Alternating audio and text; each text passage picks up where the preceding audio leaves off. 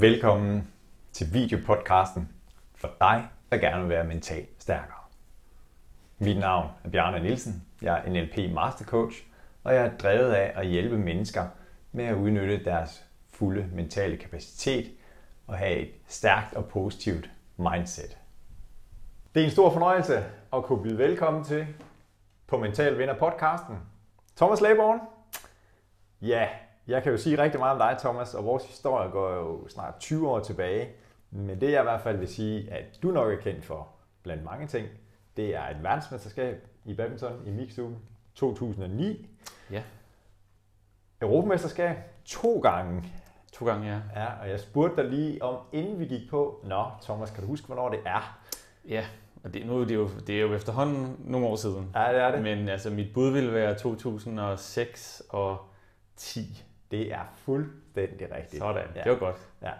Øh, og du har været med til OL to gange i Beijing i 2008 og i London i 2012. Ja, det er Så er du sådan lidt styr på det. Så er der styr på det. Ja. ja. Øh, og jeg har inviteret Thomas herind, fordi jeg synes, Thomas er et enormt inspirerende menneske. Fordi han har haft stor succes med det, han har en stor passion for, badminton. Men ikke bare det, fordi du er også øh, iværksætter med et stort i og elsker at sætte nye ting i gang. Det er korrekt, ja. Mm-hmm. ja. Så velkommen til. Jamen, mange tak. Ja. Se, øh, det er jo sådan, at i podcasten her, der har vi jo sådan en række spørgsmål, som vi går igennem, og øh, nogle gange så følger vi den øh, dagsorden, andre gange så bliver vi ført et eller andet spændende sted hen. Ja, nu må så, se. Jeg har i hvert fald glædet mig til at have dig med her i dag. Jamen, jeg har også glædet mig, og det er jo sjovt, når, når man så begynder at forberede sig til sådan noget her, så begynder man lige pludselig at tænke tilbage på, okay, hvad er det egentlig, hvad er det egentlig jeg har brugt af værktøjer, og hvad, hvordan har min karriere været, og alle de der ting der, så det har været en rigtig sjov prøvelse, indtil vi sidder her nu, Ja. og hjernen den kører bare på højtryk, både at tænke baglæns, og så tænke sådan, du ved, det der med, at man tænker meget indad lige pludselig, øh, fordi det er meget naturligt for mig nogle gange bare at være, som jeg er, Ja. Øh, men, men det er en fed prøvelse, bare det, øh, altså inden vi kom i gang her. Og nu er jeg spændt på, hvad vi kommer frem til i dag jo. ja, og det må vi se. Ja, Og jeg har jo gjort det, fordi der er jo faktisk nogle lyttere, som har øh, fået mulighed for at stille nogle spørgsmål til Thomas. Og øh, det tager vi til sidst, så følg med hele vejen. Vi har fået fem spørgsmål, både fra indland, men også fra udland. Så ja spændende. jeg glæder mig til at udfordre på det. Ja, må se. Og ikke mindst en af Thomas' gamle makkere, Peter Steffensen, som du ja. Ja. spiller sammen med i Double, har også øh, snedet et spørgsmål ind. Ja, ja, spændende. Ja. Men Thomas, ellers, øh, nu er du jo kommet ind i 40'erne. Ja. Øh, og hvad er du egentlig optaget i, i dagligdagen for tiden nu her? Jamen altså, man kan sige, at, som vi snakker om, så er meget af min karriere jo selvfølgelig indeholder badminton. Og det gør den også stadigvæk. Øh, Jeg har Ja. prøvet en masse forskellige ting, siden jeg stoppede i, i 2012. Øh, Men kan man sige, man bliver ved med på en eller anden måde at vende tilbage til badmintonen og, og den drivkraft og hele det liv, jeg har haft inden for den sport. Så det er jo jeg sige, selvfølgelig stadigvæk noget af det, der fylder rigtig meget, hvis ikke alt i mit liv i øjeblikket. Ja. Øhm, så jeg har jo sådan en, en kombination af at være, øh, være badmintontræner i de forskellige klubber her på Sjælland. Ja. Øhm, hvilket, jeg har, hvilket jeg har været i, ja, siden jeg stoppede i, i 12 i forskellige klubber, forskellige projekter. Og, Ja. og det, øh, det nyder jeg rigtig, rigtig meget. At, at komme ud i hallen og se uh, smil på læberne og komme ud og gøre en lille, lille smule forskel på, for spillerne hver dag. Det, øhm, det nyder jeg rigtig meget, så, det, så det, er, det er noget, jeg bruger lidt tid på. Ja. Så har jeg et, øh, et øh, camp-projekt, der hedder Badminton Power, som jo så også er badminton, Ja. øh, som jo er en masse camps i løbet af en sæson, hvor øh, spillere fra forskellige klubber kan mødes og træne på, på kryds og tværs af ja, klub Ja. øh, og byer, og, og man kan træne med sine marker, sådan forskellige øh, temacamps, øh, ja. vi har kørende der. Så det er, det er sådan lidt på hyggebasis, og alligevel så, øh, så fylder det også en del. Ja. Øhm, men det, der følger allermest, det er jo så mit uh, internationale projekt, der hedder Badminton Family, som du Ja. har teaset lidt for op til podcasten her også. Ja. Øhm, og det, øh, det, det er ligesom den del, jeg går all in på og håber på kan vokse sig stor og stærk, Mm. til at jeg på et tidspunkt kan, altså kan leve af det og fokusere 100% på det. Ja. Så det er, øh, det er super spændende, og det er jo i, kort fortalt øh, online undervisning af badminton til hele verden. Og det lyder jo ret voldsomt, og det er det sådan set også. Øh, fordi det er jo en helt ny måde at, at træne på, og en ny måde at undervise på, fordi man ikke står med spilleren øh, lige Ja. foran sig og kan rette på en, på en arm og en hånd og, og et ja. greb, eller hvad det nu kan være. Ja. Så på en eller anden måde, så er missionen jo at formidle øh, mit liv og mine budskaber og mine holdninger til, hvordan man måske skal udvikle sin badmintonslag eller benarbejde, eller hvad det kan være. Og, Ja. og, og det, øh, det er spændende, og det vokser, og det går godt, og det er super sjovt, og jeg glæder mig hver dag. Jeg kan slet ikke holde ud og holde ferie, fordi jeg bare skal i gang igen, fordi jeg elsker Ja. det der, og det, er- det, det er virkelig noget, der kribler i maven, hver gang jeg skal i gang med at, at lave et eller andet, og, og, og, og lave videoer, eller hvad man nu kan gøre. Så, Ja. ja. ja, så det er jo i princippet all in badminton, når man sådan lige opsummerer det på den her måde her. Ja. Det må man sige. Ja. Sådan rent øh, arbejdsmæssigt, fordi at, at du har jo ikke øh, ledet af badminton altid. Øh, jeg, jeg ved, du kan noget andet jo. Altså, Ja, det Så- kan jeg godt. og, og så er det jo også sådan meget, hvad kan man sige, gør det selv man i forhold til i hvert fald, at, at øh, når jeg kigger på Badminton Family, så er det jo lækkert design og sat op på den ene eller den anden måde. Så, så der er noget, nu ved jeg ikke, hvad det hedder, men noget grafisk baggrund, eller... Ja, det er der. Altså, det startede jo øh, faktisk inden min professionelle karriere. Der tog jeg en uddannelse som grafisk designer. Ja. Og arbejdede faktisk fuld tid på det, og det er jo den helt store historie, der er blevet fortalt 100 gange. Det, det gider vi måske ikke snakke så meget om, men, men jeg gik jo fra at være fuldtidsgrafiker til lige pludselig at opgive alt inden for den branche og gå på badminton. Okay. Og kan man sige, den der grafiske baggrund, den har jo den har, den har holdt, holdt ved mig lige siden. Og jeg tror allerede et år eller to efter, jeg blev professionel badmintonspiller, at jeg allerede startede mit lille grafiske firma der. Så man kan sige, at allerede dengang havde jeg en eller anden form for passion for at skabe noget selv. En eller anden iværksætter, et eller andet gen, jeg havde inde i mig på det tidspunkt der. Ja. Og alt det grafiske, det, det har jo så bibeholdt, kan man sige, på en eller anden måde Mm. sådan lidt low-key, og, og selvfølgelig i alle de projekter, jeg har lavet, og de klubber, jeg har været i, der prøver jeg at komme ind med, med det, jeg nu kan bidrage med der. Og, og det giver en ret stor fordel i, i Badminton Family, fordi der er sindssygt meget grafik og design Ja. på alt, hvad vi laver af billeder, annoncer og videoer, alt det her. Det skal jo designes, det skal skulle se godt ud, tænker jeg. Ikke? Ja. Altså, det, jeg gør jo ikke noget halvt. Det, øh, det ved du jo. Og, ja. øhm, så det er jo super fedt for mig, at jeg, at jeg selv kan bidrage med den del også. Ja. Øhm, Så, så den er, den, det er også et lille ben, der stadigvæk kører, øh, men nok mere bare lige for at, at give en lille regning her og der, og det hjælper lidt på det samlede regnskab. Ikke? Ja. Spændende. Ja. Og det seneste nye, det er at I har fået udviklet en app til Badminton Family, Ja. som jeg har besøgt, og det tænker jeg er jo fantastisk. Og jeg kan kun genkende til det her med det lækre design, og klappe hænderne og sige, at jeg synes, det er virkelig lækkert at se på og bruge. Fedt. Ja, det er dejligt. Tak for det. Ja, vi by, Mm. har bygget den op helt fra bunden.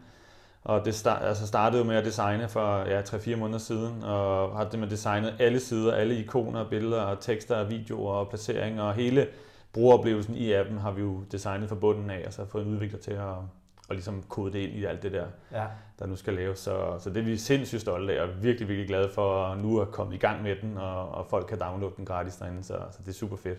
fedt. Og der er jo garanteret nogle øh, badminton-lyttere og seere, som er interesserede. Så hvis nu man har lyst til at besøge det der site, hvad er det så, det hedder? Jamen altså badmintonfamily.com er jo ligesom vores hovedside. Og det er sådan stadig F-A-M-L-Y, Præcis. Badminton Family. Okay, ja, så det er sådan lidt, lidt slang, og det husker man, og folk spørger, hvorfor fanden hedder det ikke family, som det jo selvfølgelig refererer til. Ikke? Ja. Men, øh, men ja, det er ligesom hovedsiden, og så har vi vores medlemsplatform, hvor man har et, et abonnement, som så hedder plus.badmintonfamily.com. Så der er muligheden, hvis yes. Yes. du er nysgerrig. Der er masser af godt materiale. Mm. Okay, fedt. Så det var sådan lidt øh, tilbage i tiden, og det her skifte med fuldtidsarbejde og så fuldtidsprofessionel badmintonspiller. Nu, øh, vi har jo mødt hinanden på, på landsholdstræning i Brøndby, hvor jeg har haft fornøjelsen af at være en del af trænerteamet i badminton. Og har du haft sådan en traditionel øh, karrierevej, jamen rigtig god som ungdomsspiller, og så øh, slå igennem på seniorniveau, eller hvordan var den øh, rejse, hvis vi kan rulle lidt tilbage? Jamen det kan vi godt. Nu nævnte vi det en lille smule før omkring det her fuldtidsarbejde, så, og allerede der kan man sige, at jeg har nok været meget, meget, meget atypisk, og det, det er der sikkert også stadigvæk nogen, der synes, jeg er i dag, fordi at, at jeg måske ikke er helt almindelig, eller laver de ting, som de fleste gør. Øh, så man kan sige, hele min historie har været lidt atypisk i forhold til, som du siger, det her med, som ungdomsspiller, der var jeg ret god. Øhm, en af de bedste, sammen med Joachim Fischer og Peter Gade hver anden år, og nogle af de her øh, spillere, som, som også var, var, var store dengang. Mm. Men, øh, men løb også ind i rigtig mange skader, og havde udfordringer med det. Og, øh, og man kan sige, i forhold til konceptet her med at være en mental vinder, så var jeg det i hvert fald ikke dengang, fordi det var virkelig noget, der slog mig ud og virkelig påvirkede mig rigtig negativt. Ja. Øhm, og det gjorde jo også, at, at jeg valgte at stoppe, fordi jeg simpelthen ikke gad mere. Og det, det var for hårdt, og det var for meget op ad bakke hele tiden. Hvor gammel var du da? Jamen, der var jeg omkring 17 år. Ja. Der, øh, der havde jeg allerede et par år røget lidt ud for alt det her landsholdshalløj. Jeg røg lidt ned i, i graderne, fordi jeg trænede ikke lige så meget. Jeg var lidt skadet. Jeg var ikke måske helt mentalt sted på det tidspunkt. Øhm, og det er jo også en, en, en periode i sådan en ung mands liv der, hvor at fester og piger og alt det, der begynder ja. at fylde noget. Og det ja. gjorde det selvfølgelig også for mig, fordi det var ligesom, der var ligesom et eller andet der, der var super spændende og sjovt og nyt, hvor ja. det her badminton, det gik hen og være lidt mere irriterende og fyldt med skader og udfordringer. Ja. Så jeg stoppede jeg simpelthen som 17-årig og sagde, det gider jeg ikke mere det her. Ja. Nu skal jeg bare ud og hygge mig og feste, og så i gang med min uddannelse, og så var ja. det det. Ja. Så har jeg bare hygget mig med det. Ikke? Mm. Øhm, og så på en eller anden måde er der, er der et skift i mit liv og min personlighed der omkring, når jeg bliver ja, 19 år, hvor øh, jeg på en eller anden måde vågner op og tænker, hvad fanden er det egentlig, jeg laver? Hvad er sket der med det badminton der? Ja. Og så stille og roligt begynder det sådan at komme ind igen i mit liv, og min krop sådan fysisk har måske haft to gode år, hvor man ikke har smadret den på samme måde. Mm. Ja. Øhm, og man måske har udviklet nogle, nogle andre fysiske elementer, der gjorde, at man måske godt kunne klare den der hårde træning der. Ja. Men også det her med, med det mentale, som vi jo selvfølgelig skal snakke om. Der var et eller andet skift der. Der, lige, der var en eller anden faniske voldhed, der tænkte, nej, jeg skal, jeg skal i gang med det her igen. Fordi der lå noget her. Der lå noget uforløst på en eller anden måde, at jeg ville ja. se, hvad det kunne blive til. Man kan sige, Fedt. Ja, det er sjovt. Altså, det er virkelig en sjov historie. Jeg kan ikke, og folk spørger mig, hvad var det, der gjorde, at du startede igen? Mm. Og det er virkelig, virkelig svært at sætte ord på præcis, hvad det var, andet end at jeg på en eller anden måde voksede op, og lige pludselig så på livet på en anden måde. Ja. Det er sjovt. Men, men det kom til mig sådan stille og roligt. Jeg begyndte at træne igen. Stadigvæk ikke 100 procent, jeg havde mit arbejde og så videre, men mm. det var, var det to gange om ugen, tre, fire, nogle gange fem gange om ugen efter arbejde, og tog mere og mere fart. At du trænede? Præcis, så fik ja. jeg trænet øh, ja. mere og mere øh, samtidig med, med arbejdet her, og det gik rigtig, rigtig hurtigt fremad øh, på det tidspunkt. Og jeg tror også, det har kunne være kombinationen mellem, at, at jeg har haft mit arbejde, der har været noget, en god økonomi, mm. jeg, har, jeg har været et godt sted i mit liv på det tidspunkt, hvilket har gjort, at badmintonen, det var sjovt. Ja. Det var ikke altafgørende, men det var, det var bare sjovt for mig, det var et frirum for mig at komme hen og træne og prøve at udvikle mig og, og sætte nogle mål. Ja. Og det blev mere og mere, og arbejdet blev mindre og mindre på en eller anden måde. Mm. Øh, I hvert fald, øh, hvad, hvad der sådan stjal mit fokus. Øh, og så valgte jeg jo så at, at lave det her 100% spring, hvor jeg tænkte, nu er det nu. Nu er det all in på det her. Nu, ja. nu skal vi give det en shot. Et shot ja. ikke? Og der var jeg 22 og havde arbejdet et par år fuldtidsarbejde som, som grafiker, men mm. øh, ja, solgte det hele, bil og lejlighed og hjem til mor og far, og, øh, ja. og de hjalp mig med, med det, der nu skulle hjælpe, hjælpes med det, ja. med penge og mad og så videre. Ja. Og så var det bare all in på badminton op i, i Værløse med, med Tanja Berg, som jo jeg, jeg skylder alt i forhold til, til hendes tro på mig og hendes, øh, hvad siger man, hendes evne til at få det bedste ud af mig. Ja. Så, øh, så var det bare all in, og så, øh, som du nævner med Peter Steffensen, som jo så, ej, han kommer ind lige lidt senere, fordi jeg, jeg, jeg var en del af en, en, en ret øh, god dubbel med en meget, meget høj mand, der hed Jesper, Jesper. Jesper Christensen. Ja. Og det var ligesom os to, der på en eller anden måde overbeviste landstræneren om, at vi skulle have en chance. Ja. Øh, og det fik vi, og øh, jamen altså, det var jo i 2004, så vidt jeg husker. Ja. Tre måske. Øh, og så var det bare all in derfra. Ja. Så gik det hurtigt. Ja. Så, så nej, meget atypisk øh, i forhold til også det, det, man ser nu. Det der med, at man skal være der, og U15, 17, 19, man skal ligge i toppen for at komme ind, og så får man lov på landstræning, og ellers er det bare ud af, ud af vagten. Ikke? Ja. Og det, det var jeg i hvert fald ikke. Det var, jeg var i hvert fald beviset på, at man godt kan på en anden måde. Ja. Og hvad, fordi nu nævnte du Jesper som dubenmarker. Hvornår kom øh, Mix ind i billedet? Har det hele tiden været ind i billedet, eller hvad? Nej, det havde det, det, havde det overhovedet ikke. Det var, det var 100% herredubel med Jesper til ja. at starte med.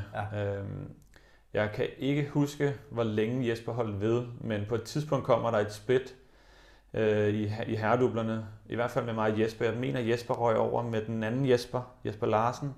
Ja. Jeg tror faktisk, de ud, så spillede de lidt sammen, og så fik jeg så Peter Steffensen på det tidspunkt. Ja. Øhm, og, og klarede os øh, rigtig, rigtig godt. Øhm, og igen kun herredubbel. Ja. Og så senere hen, så kommer der så igen et skift i, øh, i nogle af de øh, mixdubler, og gjorde, at, at Camille Juhl så stod uden marker. Ja. Øhm, og jeg har spillet lidt mix med Julie Hovmand og Karina Sørensen og nogle af de her lidt, øh, lidt spillere, som, som også lå sådan lidt i samme periode som mig der. Men, ja. men der bliver så lavet et skift med, at jeg kommer sammen med, med Jul. Ja. Øhm, og spiller så begge ting, både med, med Steffensen og med, med Jul der. Ja. Og så, øh, jamen, så tager det sådan ret hurtigt fart der, og vi finder lige pludselig ud af, at jeg er ret god til det mixed double. Ja. det, det havde jeg ikke sådan, altså det havde jeg ikke sådan 100% fokuseret så meget på, men, øh, men jeg var klar på udfordringen og synes det var fedt, og, og, og det var en sjov opgave at lige pludselig skulle spille sammen med sådan en høj venstrehåndet pige, altså ja. meget, øh, meget stor udfordring, men det var sjovt, og vi gik til den, og det gik hurtigt med, at vi udviklede os, og tror allerede inden for vores øh, første år, at øh, vi, bliver, vi vinder Dodge Open og går hen og bliver Danmarksmester. Ja. Så, så det gik hurtigt, og så, så tog det sådan lidt fart derfra. Og jeg havde faktisk fornøjelsen af, at det ikke sikkert, du kan huske det, men at coache dig og Camilla til, til Danmark Open i, jeg tror det var Aarhus. Ja. Øhm, og, og det, som er fantastisk ved Thomas, og mange af jer, der kender ham, lige at jeg ikke kender ham, det er, at du er enormt hurtig, du er enormt spændstig, du er enormt eksplosiv, og kan egentlig godt selv dække den der bane, hvis det skulle være. Øh, hvor jeg i hvert fald kan huske det her med, at, at øh, jamen, du har lige pludselig fået en marker, som det gør egentlig ikke noget, at hun står nede på baglinjen, og du er oppe på nettet. Mm. Hvor, hvor der i hvert fald var nogle, nogle øh, hvad kan vi sige, vi skal lige lave forventningsafstemning om, hvad dækker jeg, og hvad dækker ja. du af banen? Ja. Fordi det kan jeg i hvert fald huske, at, at du var sådan lidt, øh, den har jeg også, den har jeg også. Nej, det behøver du egentlig ikke, fordi Nej. din marker er der. Ja. Øhm, fornemmede ja. i hvert fald, at, at der skulle du til at, ikke du til at redefinere dig selv som mixed-spiller, men der var i hvert fald en proces der, som, ja, det kunne du selv bedre selv sætte ord på, end jeg kan. Men... Ja, men det er rigtigt, det er, øhm, det er jo meget anderledes end at spille herredouble. Og jeg var vant til, med, ja, både med Jesper, men også med, med Peter her, og, og, og fise rundt og være den der farlige, eksplosive type, der prøver at dække alt og springer til nettet og ud og altså far rundt på banen der. Ikke? Ja. Øh, og det er rigtigt, som du siger, det tog virkelig lang tid, både for, både for Camilla, men også for mig, at, at vende sig til, at, at det, det var måske ikke altid den bedste løsning. Øh, men alligevel så skulle man jo heller ikke gemme det væk, fordi det var jo en af mine forser. Præcis. Øh, så, så det var den der, den der balance mellem at, at gøre det, øh, men også nogle gange at, at give plads til, at, at Camilla skulle, skulle fylde og, og ja. udnytte nogle af de fordele, ja. som det har. Ja. Man kan sige, i forhold til det der skift fra, fra herredouble til mixdouble, så er der jo en helt anden, et helt andet element i det, som jo er nogle ting, som, som jeg har arbejdet med, men også mig og Camilla har arbejdet med. Jamen, mm. Det er jo, at nu skal, nu skal vi spille sammen med en pige, som, som tænker og føler noget andet, end, øh, end Steffensen gjorde, ja. end drengene gør, som er lidt ja. mere power og øh, skal bare have noget sved og noget råbe, og, og hvor altså, Camilla måske var lidt mere forsigtig eller følsom, ja. øh, og havde nogle helt andre tanker, nogle helt andre udfordringer. Og det, øh, det skulle vi bruge rigtig meget tid på at snakke om ja. indbyrdes, snakke om med træneren, men, øh, men på et tidspunkt så koblede vi også en mental coach på, netop for at, at åbne op for alle de her sluser her. Hvad er det, der, hvad er det, der rører sig? Hvordan kan vi kende hinanden bedre? Hvordan kan vi mm. kende hinandens styrker og, og svagheder? Hvordan skal vi snakke til hinanden i forskellige situationer? Ja. Uden for banen, til træning, i privatlivet, inde på banen, ja. når det spidser til, når det går godt, efter kampen. Alle de her ting her. Det er jo ikke bare lige til. Øhm, og man kan sige, det kender du jo, hvis der er nogle af de her tandhjul, eller der ikke rigtig virker, jamen, så virker motoren ikke. Altså, ja. hvordan får vi alt det her til at spille og, og arbejde sammen, sådan, så vi kan pike sammen? Ikke? Ja. Ja. Så det brugte vi sindssygt meget tid på at, og det var mega spændende, og det, det, det gjorde lige pludselig, at man, man, øh, man så samarbejdet, men man så også sig selv på en helt anden måde, fordi man kendte sig selv noget bedre. Ja. Så det lige præcis den der øh, episode, eller hvad man siger, den der opstart med den her mentale coach, og den her, den her øh, gennemsøgning af sig selv, den har virkelig forandret mit liv fuldstændig for den dag. Ja. Fordi jeg har taget det med videre, selvfølgelig i karrieren, men også efterfølgende, og det har været det har virkelig været vildt at prøve at mærke, øh, hvor meget det betyder at, at kende sine egne tanker og sine, sine begrænsninger og sine udfordringer, og hvad det er for nogle værdier, man har. Det har været super spændende. Ja. Så det var jeg super glad for, at jeg fik den mulighed for at skifte det her mixdup, som jo så tvang mig til at åbne op for alt det her. Ja. Så det har jeg, det er noget af det, jeg kigger tilbage på, som, som noget af det, det jeg sådan, jeg kan sige, men det jeg mest har fået ud af det. Selvfølgelig ja selvfølgelig har der været en sindssyg oplevelse, og man har vundet en masse ting, men, men det her med, at det er det, jeg mest har kunne tage med mig videre derfra, synes jeg. Ja. Så det er ret spændende. Ja.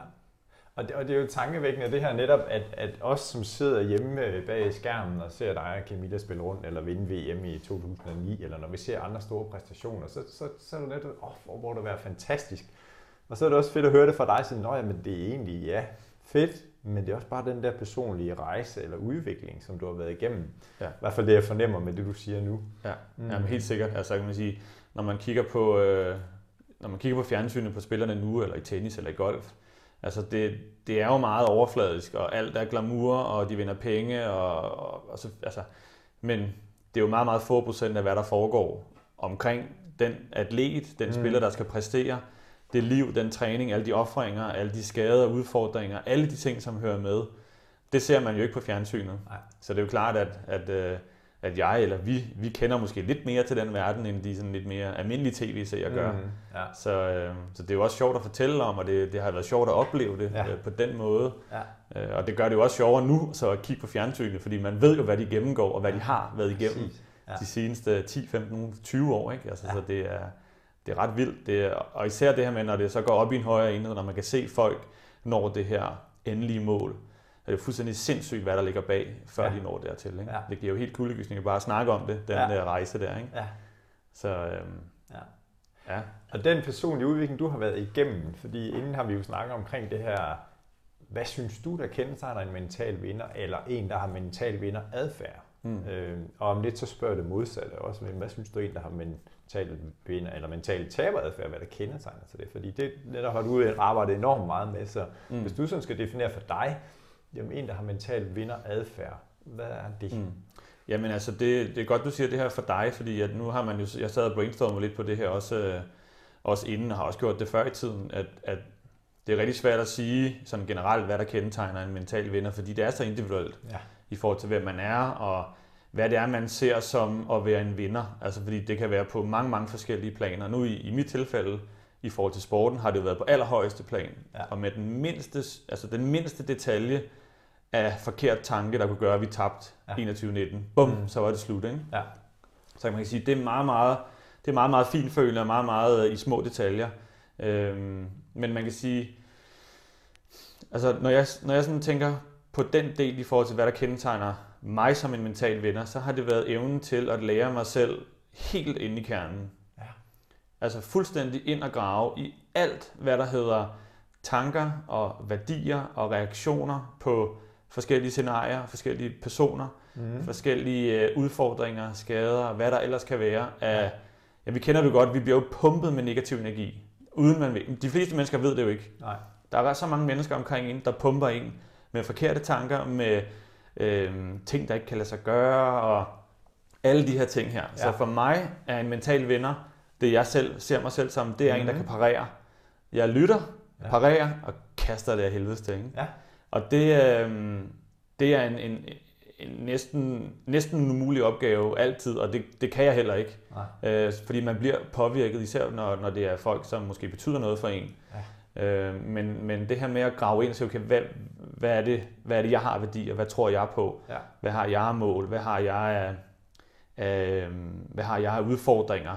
Øh, sådan så man altså igen tænker indad. Ja. Så man kan sige, jamen jeg er inde i den her lille grønne boks, den her grønne zone, og så er der sådan en masse røde mennesker, der prøver at knæve sig ind, og dem skal man så have kastet væk igen. Ja.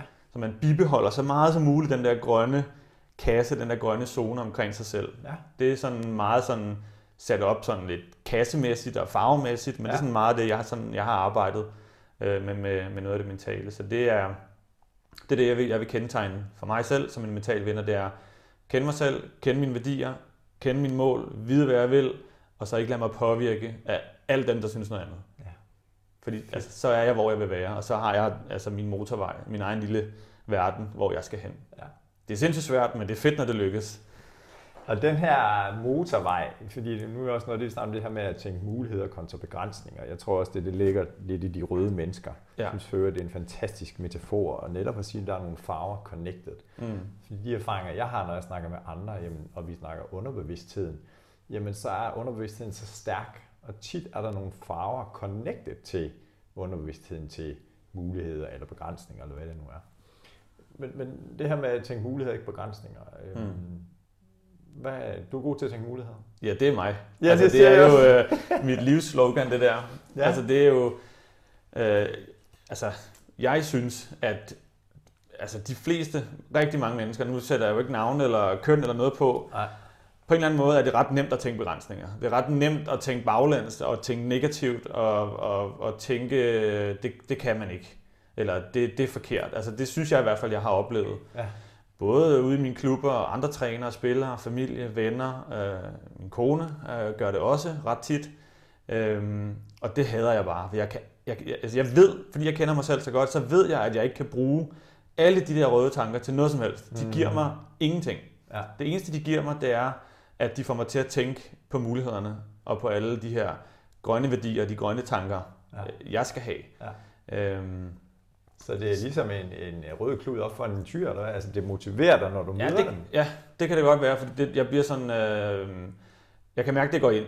Ja. Og så bliver jeg, det bliver jeg sådan lidt irriteret over. Jeg bliver, jeg bliver hissig over, at jeg har fået en forkert påvirkning. Mm. Øhm, og på den måde, så er det også nemmere for mig at registrere, at den er kommet ind, og så er det nemmere for mig at registrere, eller altså gøre, at den skal gå væk igen. Ja.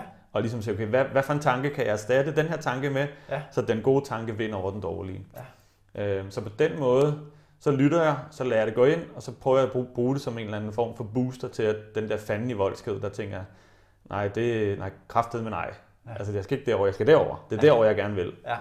Øhm, og det kan være små øh, hverdagsting, det kan også være de her lidt større drømme Ja. og, og større tanker og, og idéer. Altså hvis jeg havde 60 timer i døgnet og ikke behøvede at sove, så havde jeg syv virksomheder Ja. i alle mulige forskellige verdener og nye produkter og innovative løsninger. Altså min hjerne, den kan ikke stoppe. Nej. Det er så en af mine udfordringer, og det kan vi måske tale om senere i forhold til, til, til det. Men, men øhm, i forhold til de her muligheder, så prøver jeg altid at vende den om, når... Altså et, et, et eksempel kan jo være, øh, nu skal vi passe, altså passe helt på, hvad det er, vi siger i øjeblikket i forhold til det her corona noget, som jo, som jo haver, men, men øhm, nu har skolerne åbnet op, og, og knægten er kommet tilbage, og min kone hun nævner med det samme fem dårlige ting, og fem udfordringer, fem ting, der kan ske, hvor jeg så med det samme nævner nogle af de gode ting. Så det er sådan meget forskellen på, i min verden, øh, røde tanker, røde værdier, røde holdninger, røde forudsætninger, eller forudsigelser for, hvad der måske kan ske, mm. og hvor jeg så tænker, måske fem grønne. Ja. Så det er et meget godt eksempel nogle gange at sætte det op på den måde, Ja. i de der små hverdagsting, hvor at, øh, det der mad, det, det smager dårligt, fordi det ser dårligt ud. Ja. Det er jo en negativ tanke, og det er jo en, en formodning om, at det smager dårligt ud fra noget, du slet ikke aner noget om. Ja. Øh, Så på den Så måde, der er der, der vender jeg det tit om. Ja.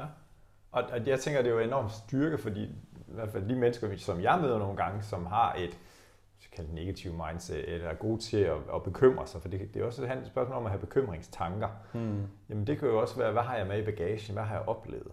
Ja. Øh, og så på en eller anden måde, jeg plejer sådan at sige, at der er en positiv intention bag alt.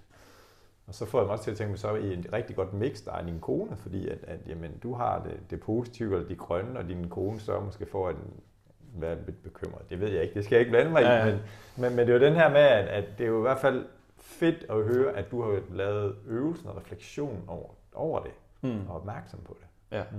præcis. Det får mig så til at, og du har allerede lidt sat ord på det, men hvis jeg sådan skulle sige, når du beskrevet mental vinder, mindset, jamen hvad så det modsatte? Hvad kendetegner en, som du synes har mental taberadfærd eller mindset, Mm. begrænser sig selv? Jamen det er netop, som du siger, det sidste her med at begrænse sig selv, synes jeg. At det er med at sige, "Men det, det kan jeg ikke, eller det bliver nok sådan her, som det altid har gjort. Mm. Det, det er 100% øh, i min verden sådan en, en, det er en taberindstilling. Ja. At sige, fordi du har tabt en gang før, så gør du det jo ikke igen. Eller hvis du tænker sådan der, så gør du nok. Ja. Altså det er, det er en som, hvad kan man sige, hvis man, hvis man kan sætte det op på den måde, sige, en der tænker baglæns, i stedet for at tænke forlæns. Ja. Det er sådan meget, jeg ser det, det her med at ja, fokusere negativt, kigge baglæns, hvordan det har været, og så, så bliver man det nok igen. Så den der røde, den der røde fremtidstanke, hvis man kan sige det. Ja. Øhm, og så kan det også godt være en, en person, som... Altså, jeg, jeg har jo nogle værdier. Jeg har, det har jeg jo lært. Hvad, Mhm. er det, hvad er det, jeg synes? Eller hvad er det, jeg går op i mit liv? Hvordan er det, jeg gerne vil leve mit liv? Hvordan vil jeg gerne Mhm. tænke?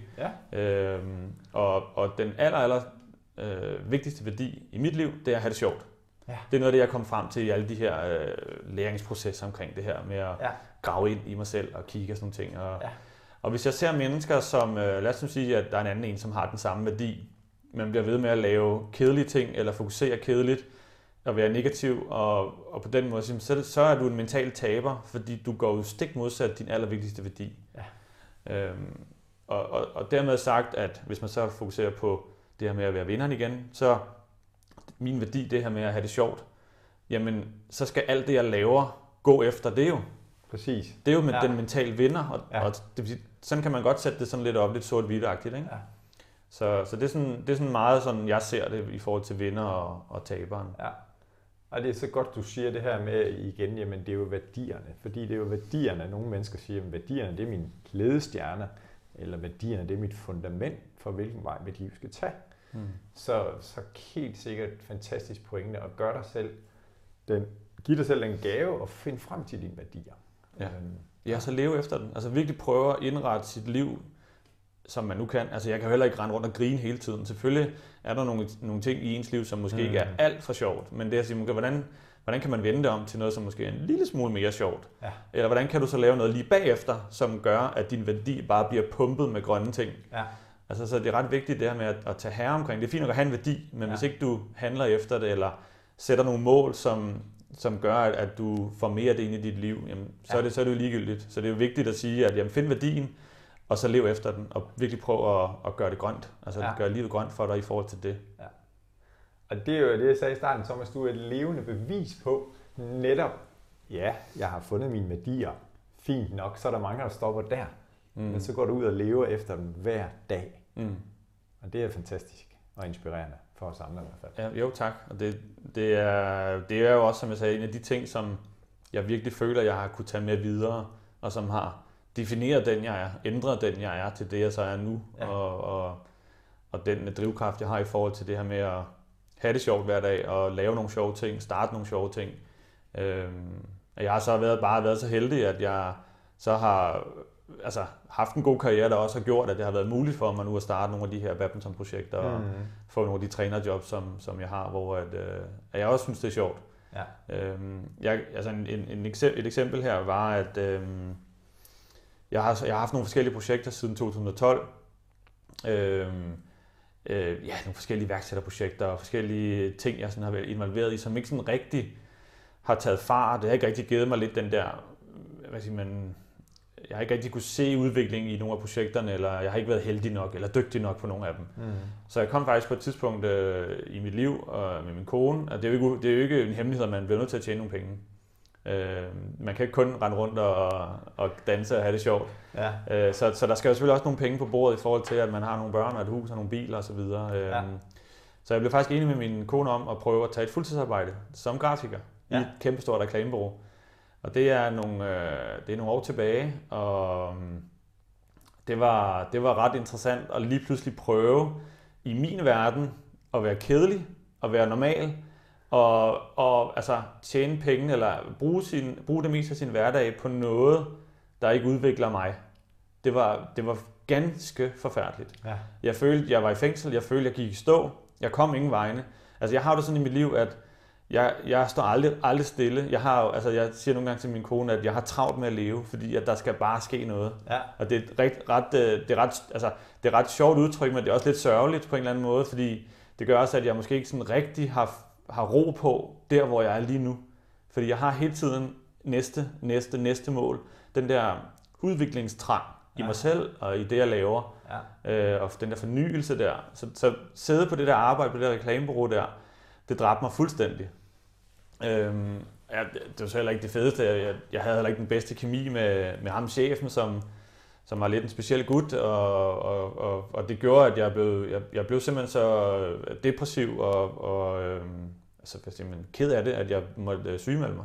Ja. Simpelthen okay. for lige at få styr på, okay, hvad, hvad, hvad var det, der ramte mig her? De ja. her, hvad har det, 6-7 måneder, ja. jeg var i det her projekt. Der kan man virkelig se, at alle mine værdier blev sat til side. Og der blev kun tænkt økonomi, ja. stabilitet, det her med, nu skal vi tjene nogle penge, ja. noget familie, noget ro på. Ja. Øhm, og det, det, det kunne jeg ikke. Nej. Så, så jeg, jeg sygemeldte mig og fik styr på mig selv igen, og fik tagt op, og så er jeg stadig igen på motorvejen med ja. nogle af mine projekter. Ja. Øh, så det var en ret, øh, det var en ret vild oplevelse at mærke det, Altså simpelthen blev fysisk dårlig, og ja. når jeg skulle afsted om morgenen, så altså koldsvedede jeg og skulle næsten kaste op. Okay. Ja. Så jeg havde det virkelig, virkelig dårligt. Ja. Altså det, var, det var meget voldsomt, og alligevel også en, en fed oplevelse nu efterfølgende, og, og har været det igennem, øh, og lært, jeg sige, lært det om mig, så jeg vil nok aldrig gøre det igen i hvert fald. Nej. Ja, og det er jo det tit i hvert fald, når vi hører nogle mennesker, som, som har ja, gennemgået en fantastisk udvikling, så er der også noget af det der med downsides eller bad sides med i det også. Mm. Og så netop som, som du siger, jamen, okay, jeg ved ikke, om du vil være det for ude, men det har i hvert fald sat nogle ting i perspektiv for, at du er blevet mere bevidst omkring noget, der er vigtigt. Helt sikkert, mm. helt sikkert. Det er i hvert fald, øh, understreget nogle af de værdier, og det er vigtigt, at jeg, at jeg bibeholder dem. Ja. Og sætter mig de her, øh, de her små mål, og de større mål, og hele tiden går, lever efter det. Ja. Tænker den der udvikling, og tænker den der ja, innovation og nytænkning, og og, ja, alle de ting der, der, Ja. der gør mig til den, jeg er, og ja. den, der gør, at, at, at jeg er glad. Og, og, og der er penge jo ikke alt, og det har min kone jo så også indset i det hele den her prøvelse her. Altså, okay, Ja. Det er rent faktisk vigtigere. Han tjener en lille smule, men han er sindssygt glad, og glad ved vores børn, og en god opbakning til Ja. ja. hende Ja. i hendes arbejde og alle de ting her. Så, så det har været en fed prøvelse at være igennem. Jeg har travlt med at leve. Det er en fantastisk sætning. Ja, den er vild. Jeg står både i næren hjemme, hvor I bor. Jeg har travlt Ja. med at leve. Ja. Ja, og det, men den er også frygtelig, fordi at, at, at den, den stresser mig også lidt, fordi jeg vil så gerne have succes. Altså jeg vil så gerne hele tiden øh, tænke nyt og være i udvikling. Det her med at, at drifte mit projekt, min virksomhed, eller mig selv, eller mm. Mit liv, mit familieliv, det, kan, altså, det har jeg virkelig, virkelig svært ved. Jeg har svært ved bare at træde vandet. Ja. Øh, og, det, og derfor kom jeg frem med den der, altså, det virker som om, jeg sådan har travlt med at leve, fordi som siger, nu, er- nu er jeg 43, ikke? og jeg føler stadigvæk lige, at jeg er ved at starte et eller andet. Altså, Ja. jeg er sådan helt til en eller anden start. Ja. Øhm, så det, det er en underlig følelse, og der har min kone været rigtig dygtig til at sige, okay, prøv lige at, og prøv lige, lad os nu lige få helikopterbilledet her, og sige, hvordan, Mhm. hvordan ser livet egentlig ud? Altså, du laver ret mange fede ting. Ja. Du er gået fra det her projekt til at, at komme ud i det her nu og, og, og klaret øh, man kan sige, ja, alt det, vi har opnået i Badminton Family og de Ja. trænerjobs, jeg har og sådan ting. Ja. Så der er jo sindssygt mange fede ting, der kører, men alligevel så har jeg sådan hele tiden lyst til at komme et andet sted hen. Og, og Ja. det er helt klart udfordringen for mig, og det er det næsten hver dag, at jeg skal prøve Ja. sådan at have en lille smule bremse på. Øh, så, så, også fordi det kan godt gå hen og blive sådan lidt deprimerende for mig, at jeg ikke hele tiden, eller ikke udvikler nok måske. Ja. Øh, Som jeg siger, jeg kunne godt have syv virksomheder og, Mm. og arbejde hele dagen. Øh, men jeg har også en kone og nogle børn, og jeg skal også slappe af og stresse af for at kunne præstere og sådan ting. Så, ja. Ja. så der foregår lidt en kamp nogle gange inde i min knold med, med nogle af de ting der. Ja. Jeg har læst nogle studier, hvor at, øh, man har interviewet nogle mennesker på plejehjem, eller som er i slutningen af livet, og, og, og så har man sådan spurgt, hvad er der noget, du har fortrudt, som, som du har gjort? Og, og det, som rigtig mange har svaret, det er lidt det her med, jamen, jeg fortryder ikke noget, som jeg egentlig har gjort. Jeg kan måske mere fortryde det, jeg ikke gjorde, da jeg havde muligheden. Mm. Og det kommer jeg i hvert fald til at tænke på, på når du siger det her med, at jeg har travlt med at leve, og også det der med at prøve det her 8-4 job, og finde ud af, det var ikke det, jeg skulle. Mm. Altså, så det tænker jeg da i hvert fald, at, at, fordi jeg kan godt nogle gange sådan tænke, ej, bare jeg havde det der mod eller drive, som du har, hvor jeg godt kan have den her mere bekymret, det går nok ikke, eller holder mig tilbage. Mm. Så det er jo også bare en, en opfordring til jer, der ser med eller lytter med, at, at uh, går du og drømmer om noget, jamen så lav lige en uh, Thomas, jeg har travlt med at leve, eller Ja, se mulighederne i det. ja, Ja, præcis. inspirerende. Ja, det er sjovt. Det er også sjovt at tænke, altså det er sjovt at sidde og snakke om nu her, fordi det, det jo bringer nogle, nogle tanker og nogle følelser frem, som man jo ikke bare, altså det er jo ikke hver dag, man lige sådan har tid til at lave sådan en, en, en, øh, en indadkiggende øvelse her, som vi sidder og gør her. Så det Ja. er, det, det, det, det er spændende. Altså man kan sige, i forhold til det her med at, jeg fortryder jo ikke noget af det, jeg har gjort, men jeg vil jo gerne have, jeg vil gerne have haft det drive, jeg har nu, da jeg var yngre, øh, og have kombineret det på en eller anden måde med min badmintonkarriere. Øh, det gjorde jeg ikke. Nej. Øh, men altså, sådan er det. Så, så, så ved man jo ikke, hvad der ellers ville være sket, hvis jeg lige pludselig havde alle mulige projekter i gang. Ville det have fjernet fokus fra min badminton og min krop og alt det her det fysiske element og sådan noget. Så Ja. det, det ved man jo ikke. Det finder vi jo aldrig ud af igen. Det, jeg, kan ikke, jeg kan ikke bruge det til særlig meget andet end øh, de gode ting, og så skal vi Kigger videre. fremad. Ikke? Ja. Fremad, præcis. Og der, så, hvad skal vi så gøre nu? Hvad skal jeg gøre efter det her? Ikke? ja. Så er vi videre.